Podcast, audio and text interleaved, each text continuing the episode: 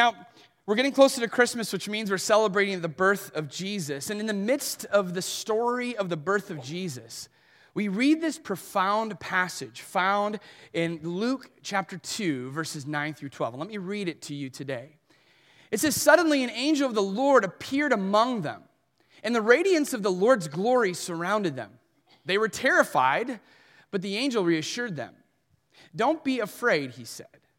I bring you good news that will bring you great joy to all people. The Savior, yes, the Messiah, the Lord, has been born today in Bethlehem, the city of David, and you will recognize him by his sign. You will find a baby wrapped snugly in strips of cloth, lying in a manger. Built into the Christmas story is this theme of great joy. It's this kind of joy that Jesus gives us when we discover who he is. And the angel knew that and was telling that to all of those who would listen about this baby that was born that can bring great joy into your life. And if what we want to do this morning is we want to learn how can we experience the joy that God has for us despite our circumstances. How can we have joy no matter what we're going through? That joy can be present just like it was in the beginning when the angel said, He has been born and you can have great joy. It's not just for them, but it's for us too. I want to tell you how you can have joy no matter what you're going through. So I want you to open your Bibles and we're going to discover this in 1 Peter chapter 1 verses 6 through 9. We're going to be there most of our time today. Now, before we get there, I want to tell you just a little bit about what joy is and what it isn't. You see, there's two different kinds of joy that we can experience. The first one, this first category of joy, is based upon our circumstances, it's based upon emotions. So, for instance, let's say you wake up in the morning and it, you, got to, you had a good night's sleep, let's say. You're feeling good, you have joy. You go downstairs and you realize that you forgot to program your coffee maker. Now you're ticked off. No more joy. But thankfully, you hit brew and everything's coming and it's quiet. You grab your cup of coffee, you spend time in the Bible, joy. But then the kids wake up a little too early. Here they come down the steps. Joy goes away. and then finally, uh, you get the kids ready, and there's a lot of screaming again, not a lot of joy. But then the kids finally get settled, you get them ready for school, and you're starting to feel joy again. And then you try to drink that one last cup of coffee real quick, and then it spills all over you, and then you have to go back into your closet. You have to iron your shirt. Again, no more joy. And you're thinking, is this how your day is going to go? You need more joy in your life. You finally get in the car to take the kids to school. There's screaming happening. You do not have any joy. Finally, the kids get out of the car. You turn on the radio. Then Mariah Carey's All I Want for Christmas Is You comes on. If that doesn't spark joy in you, you better take your pulse because you may be dead. I mean, that is the ultimate joy. You see, joy, it goes up and down so much, doesn't it? Watch a Browns game and it goes up, down, up, down, up, down. Christmas time can bring a lot of joy and it also can bring a lot of sorrow. It's based upon circumstances, based upon emotions. And most of the time, when we talk about joy or happiness or gladness, we talk in terms of what our emotions are telling us or what our circumstances are leading us towards. But that's not the kind of joy we're going to talk about today because the Bible's definition of joy is so much different.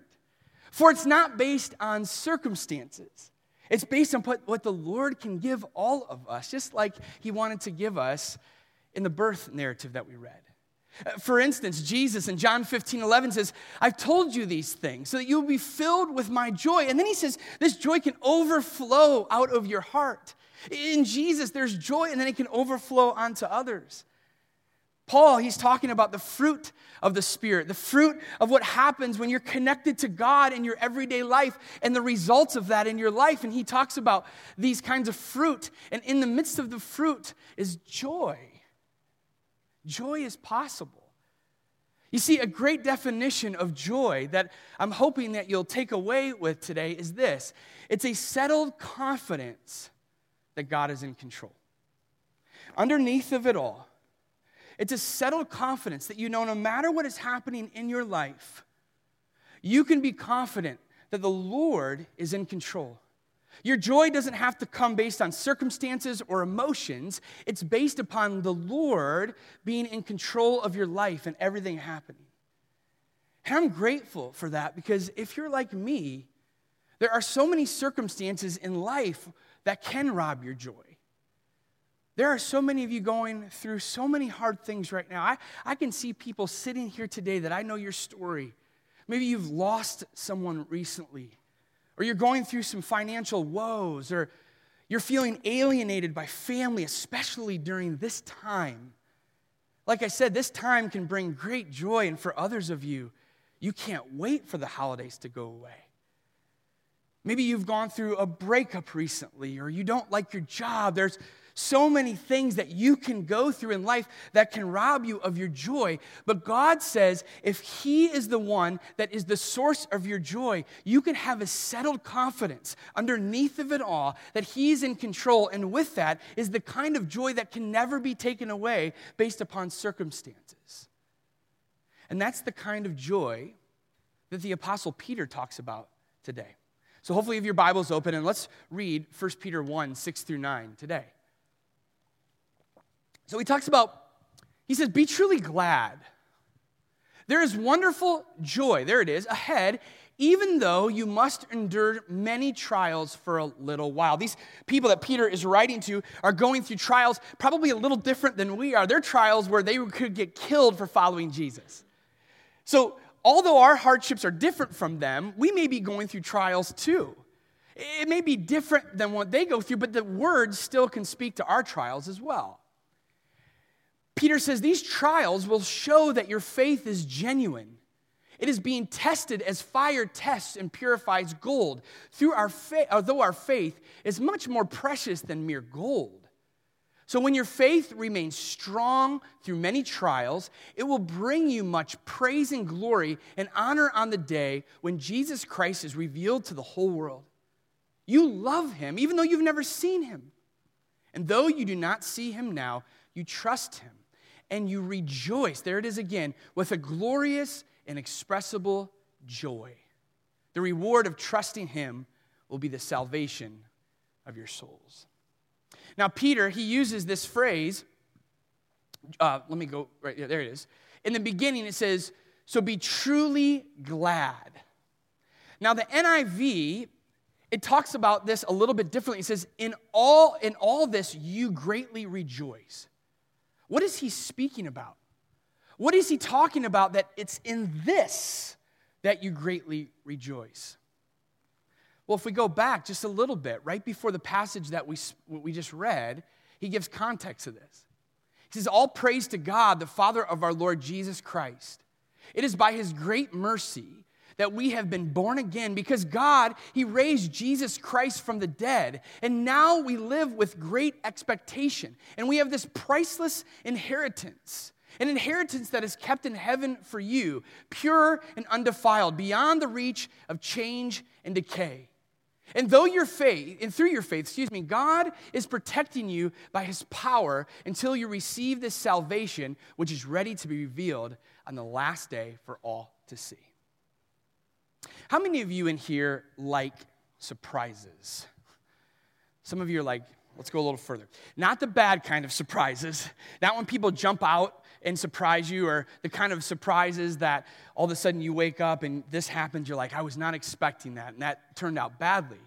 But I think all of us probably like good surprises. Something that happens that you weren't expecting to happen, and then when it happened to you, it made your life better. Some of you are going to discover that when you open a Christmas gift, and there's going to be a surprise.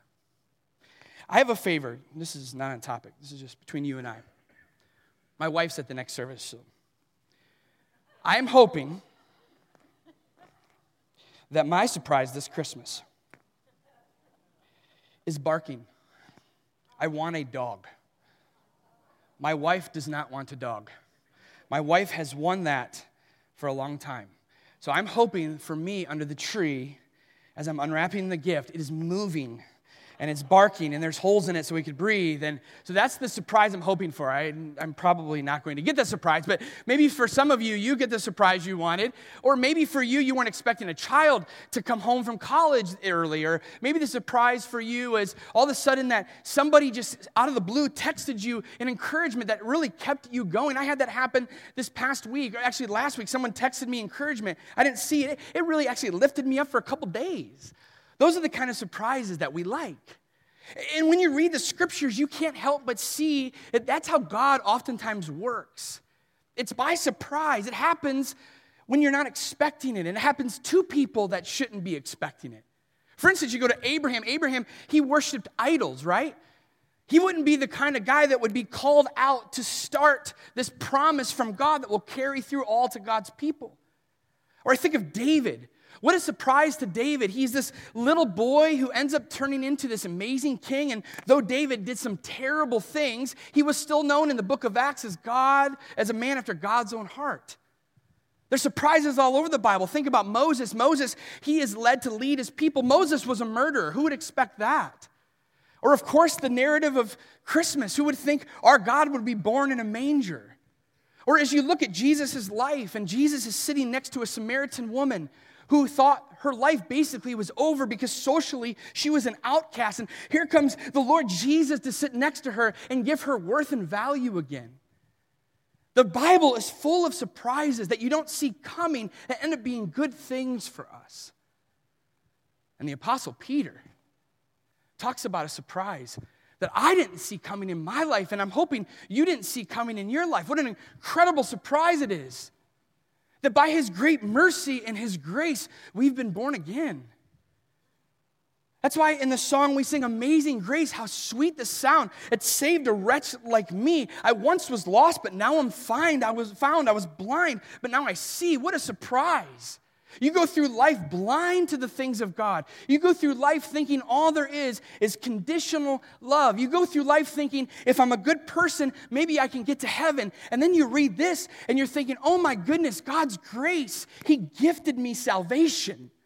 Through the cross and through the resurrection, Jesus gives us life, the fullest kind of life. That's why we are called to reflect upon the joy that God has given us. Joy is mine when I reflect on that. I'll be honest with you. Some of you who are like me don't have any joy because you're too busy. You're too busy to reflect upon the grace and the mercy that God has given you. We get so used to the gospel that when we actually sit down and we reflect upon the grace and the mercy that He has for us, it is overwhelming. This morning, I was getting ready for our time together, and I'm not just saying this because I'm some holy guy. I don't do this every weekend. But one of the things I try to do is I try to walk in the parking lot and I just pray for you and people that are coming in before uh, people come in. And I was just reflecting on this text, reflecting on all that God has done for me, and I almost just burst into tears. And I, I don't always do that all the time. I'm so busy. I go from thing to thing and activity to activity. And from the morning I wake up to the morning I go to bed, I'm just so tired because I don't stop. But when I truly stop and we reflect upon the good news of Jesus, what he's done for us, and what he wants to continue to do for us, it will spring up joy in you that what Jesus says will overflow into your life. And what I love about Jesus is that joy can be mine when I reflect upon that even in the midst of hardship. And I think for some of us here, our theology or our belief in God only goes so far. But when suffering and pain come in our life, we begin to question everything. It's as if the bottom begins to drop out of our faith. And the Apostle Peter wants us to have the opposite of that. We can have joy the same amount of joy when life is good is the same kind of joy you can have when life isn't good. Again, back to our text today. He says, So be truly glad. There's wonderful joy ahead, even though you must endure many trials for a little while. These trials will show you that your faith is genuine. You see, Peter is equating pain and suffering with genuine faith. These trials will show that your faith is genuine, and it is by test, being tested as fire tests, it purifies gold. Though your faith is far more precious than mere gold, When your faith remains strong through many trials, it will bring you much praise and glory and honor to the day when Jesus Christ is revealed to the world. I skipped this quote. I want to go back to it. Van Leeuwen puts it this way The true test of a person's strength or mettle is adversity. Because anyone can truly survive good times, but it's in the hard times that you realize your faith is true and genuine or it's not. And as we look at this passage in Peter, I want to give you two disclaimers before I tell you what Peter is ultimately saying about pain and suffering. The first is this you and I have to go back to this truth every time we experience pain and suffering, or you will not be able to discover the joy that God has for you.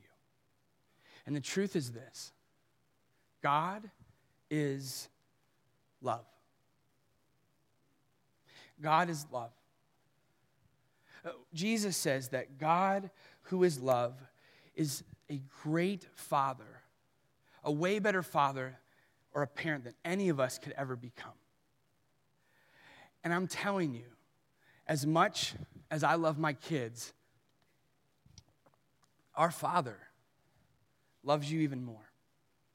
And if you believe you love your kids in here, let me ask you this Would you ever put your kids through torture or horror just to watch them suffer? No. And yet we think God does that. We think God is the one that puts us in this so we can suffer, and He's up there in heaven pointing down saying, Ha ha, get through this. It's not a loving Father. He is not the God of confusion. He is not the God that's going to put you in front of a train. But He is such a good Father that what you and I go through in this world that is not functioning as it ought, because remember, it's marred by sin, marred by decay, marred by death. Jesus will come and he will bring new heaven and new earth. We talked about that last year in Revelation. But until then, it's messed up and broken. But God, he won't waste your pain. He is over that pain, which means he will use that pain for your good and his glory. He is such a good dad. Just like you and I are good parents, that when something bad happens to our kid, we don't want to waste that pain. We want to teach them how that can develop their character and develop them as human beings. That's exactly what God wants to do. But if you don't have that foundation, every time something bad happens, you're just going to blame God, and He doesn't care about you, and He's just this cold God who's just up in heaven, and He's too busy for you. You see, your theology has to be that God is love and that He will not waste your pain. Peter knows that. The people he's writing to knows that. And for that, he's able to write this. And I think Peter's teaching us two things about joy in the midst of our suffering based upon that. Here's the first thing our troubles, they only last for a while. Now, there are some of you going through a lot of troubles right now that no matter if it lasted five minutes, it's so much that you can barely endure it. I don't want to minimize that at all. I don't want to minimize what you're going through because I can't imagine what you're going through. But I want you to know that the pain that you're going through, it won't last forever, especially when you have eternity in mind. I remember years and years ago, Francis Chan had this illustration. I'm just going to modify it a little bit. Uh, this is a rope, obviously. and I want you, oh, but I don't want to spill my water here. So I want you to pretend that this rope, if I stretch it all the way across the stage, do my best here. I want you to pretend that this represents eternity. Okay? And I'm not doing a good job over here. okay, that's good. So this is eternity, and it just goes on and on and on and on and on and on all the way, okay? I want you to pretend, and I can see this that you can't. There's a little dot right here on this rope. This dot represents your life. James says that our lives, our lives are merely a vapor. We're here today and gone tomorrow. In God's eyes, that's what time really is. He's outside of time, and yet we think it's just this world is all that matters, and some of us live that way. But if you live in light of true eternity and you realize you're a dot on this rope, so to speak, or this dot in eternity, you can also interpret your pain like that that you know that it's not forever, that in the eternal mindset, God, He won't waste your pain, and then eventually He will redeem you from your pain, and you will not have any more pain. Revelation tells us you will not cry tears anymore. You will not experience pain or death anymore, because for eternity you will be with Him. And if you have that eternal mindset that this isn't just all there is, there's more to it, and that God is over that, then your pain, though it's still very, very hard, can still give you joy a settled confidence that God is in control because you see the big picture, even though you're just a dot on a continuum. I love what the great Billy Graham says about pain. He says it this way when your trial comes, and if it will if you're following Christ, you will be tried and tempted and shaken, but when these trials come, act in light of eternity. Just know that what you're going through won't be wasted, and there's an eternal God who won't waste that pain in such that He has died for that kind of pain, and that He will redeem your pain, and He will make sure that you have incredible eternal joy for the rest of your life. And that eternal joy can break into now if you have that eternal mindset. So maybe you and I need to stop just looking down at our own lives and instead look up and to see what God may be doing through that pain. Because Peter says this Our troubles refine our faith and make us stronger. There are some of you, and again, I know some of the pain you go, you've gone through. I wish I just take that away. I don't like what you've had to go through. You wouldn't like what I've had to go through. I wish we didn't.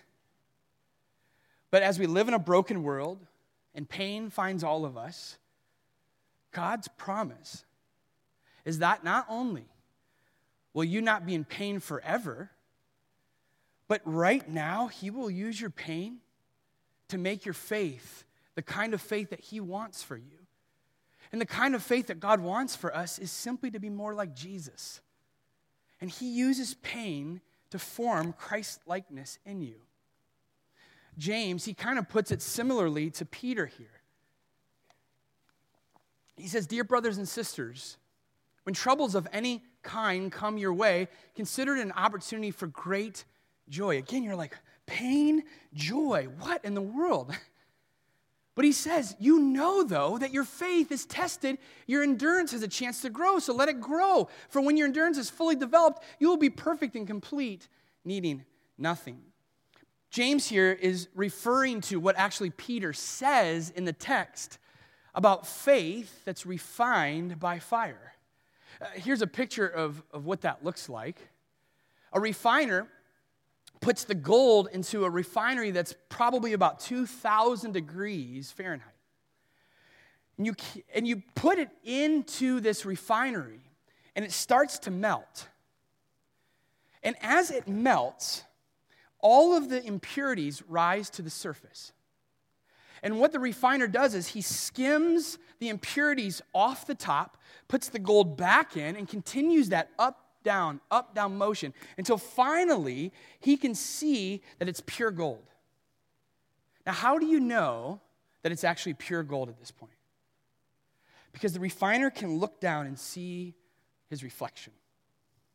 And that's how he knows the gold is not, it is pure now, does not have impurities. Think about that with the Lord. He puts you through these, He allows you to go through these testings, these trials. You, you go through this pain, and it feels like everything is being burnt off you. It's so hot, and that's exactly what's happening. And He continues to put you in there and brings you out, puts you in there, brings you out, until He can look at you and you know that you have gone through it and that the impurities are gone when God can look at you and see His reflection. It means that he can see Christ in you. And it took the pain of the impurities to wipe it out completely so you can be pure, not just in your life, but Peter says your whole faith, which is even more important, more valuable than gold itself. You may be going through this. God is not wasting this. There are things that you have gone through that you know that though you wish you didn't, you look back and you say, But because of that, I am who I am now. My faith in Christ is increased, and I'm stronger in the Lord than ever. And that happens when He puts you through the fire. So, joy can come when you reflect upon the goodness of God, that His mercy has redeemed you. You're born again. Joy comes from that. And joy can also come in the midst of hardship. Hardship that, yes, it feels like you're going through the fire, but God is using that to purify your faith so that you can have the ultimate kind of joy that comes when you become more like Christ. And then joy comes also when we follow Jesus. Peter, in the passage, ends this way. He says, you, you love him even though you've never seen him. And though you don't see him now, you trust him and you can rejoice with this glorious, inexpressible joy the reward for trusting him will be the salvation of your souls. So, Peter, he's talking to these people who are suffering. He's like, Look, you know Jesus. And he's talking about a time when Jesus will return, and with him, you will reign with him forever. And so now he's saying, Okay, how do you live be- before the time, or between the time Jesus came and the time that Jesus comes back? How do you follow him practically so you can have joy? I love Scott Drew. If you're a college basketball fan, you know that he is a coach. In fact, he coached Baylor's men's team to a national championship in 2021. And Scott Drew is an incredible, incredible Christ follower. And he talks about developing a culture of joy in the midst of this basketball team with these men because he loves Jesus. And in it, he says this if you put Jesus first and others second, it's like the Bible says love God with all your heart, soul, mind, and strength, and love your neighbor as yourself, he said. If you have that order right, then life is a lot more rewarding, fulfilling, and people want to be around you a lot more. That's for sure. Find me somebody that loves Jesus and then loves people and then puts themselves third. And I will tell you one of the greatest kinds of people to be around that is just full of joy. Find me someone that has the opposite. We'll call those people yoj. Other way. You put yourself first, others second, Jesus third, however you want, but if yourself is first, and hear me on this, you will be miserable. Some of you have been searching for happiness your whole life in your career. You've been searching for it in your family. You've been searching for it in all of these things the world has to offer, and you are still miserable and you've not found joy. And it's because you live selfishly. You can't have the joy that the Lord has for you because His joy, the way He determines is Jesus, others, yourself. As corny as that is, I think about it all the time. Jesus, others, yourself. If you get this wrong and you go backwards, it's no wonder that you're miserable and no one wants to be around you. Am I, am I right in that? Who wants to be around someone that's absorbed themselves all the time? Nobody. But you put Jesus first and others second, yourself there, oh man, I want that person at birthday parties. I want that person calling me. I want that person texting me. I want that person waking me up in the morning. I mean, I want that person in my life because they have joy that comes from the Lord. You want to live a joy filled life? Stop living for yourself. There's a camp in Pennsylvania. It's this two week camp. It's called the greatest camp of your life. And at the end of the camp, they give an award out. You know what they get? We know what it's called? The third place award. How many of you deserve that award? Would your spouse say you deserve third place? Would your family say you deserve third place? Would your workplace say you deserve third place? Would those in your school say you deserve third place? Would those in your team say you deserve third place? Because third place is first place in the eyes of God.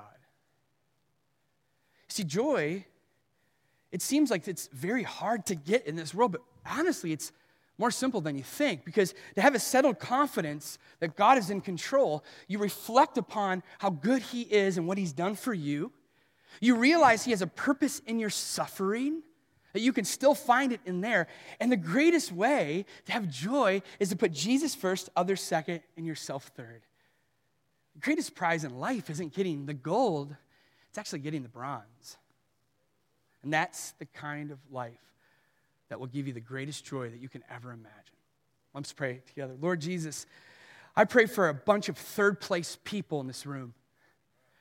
I pray for those in this room who have just lived selfish lives, who've made it all about themselves for so long. It can change today.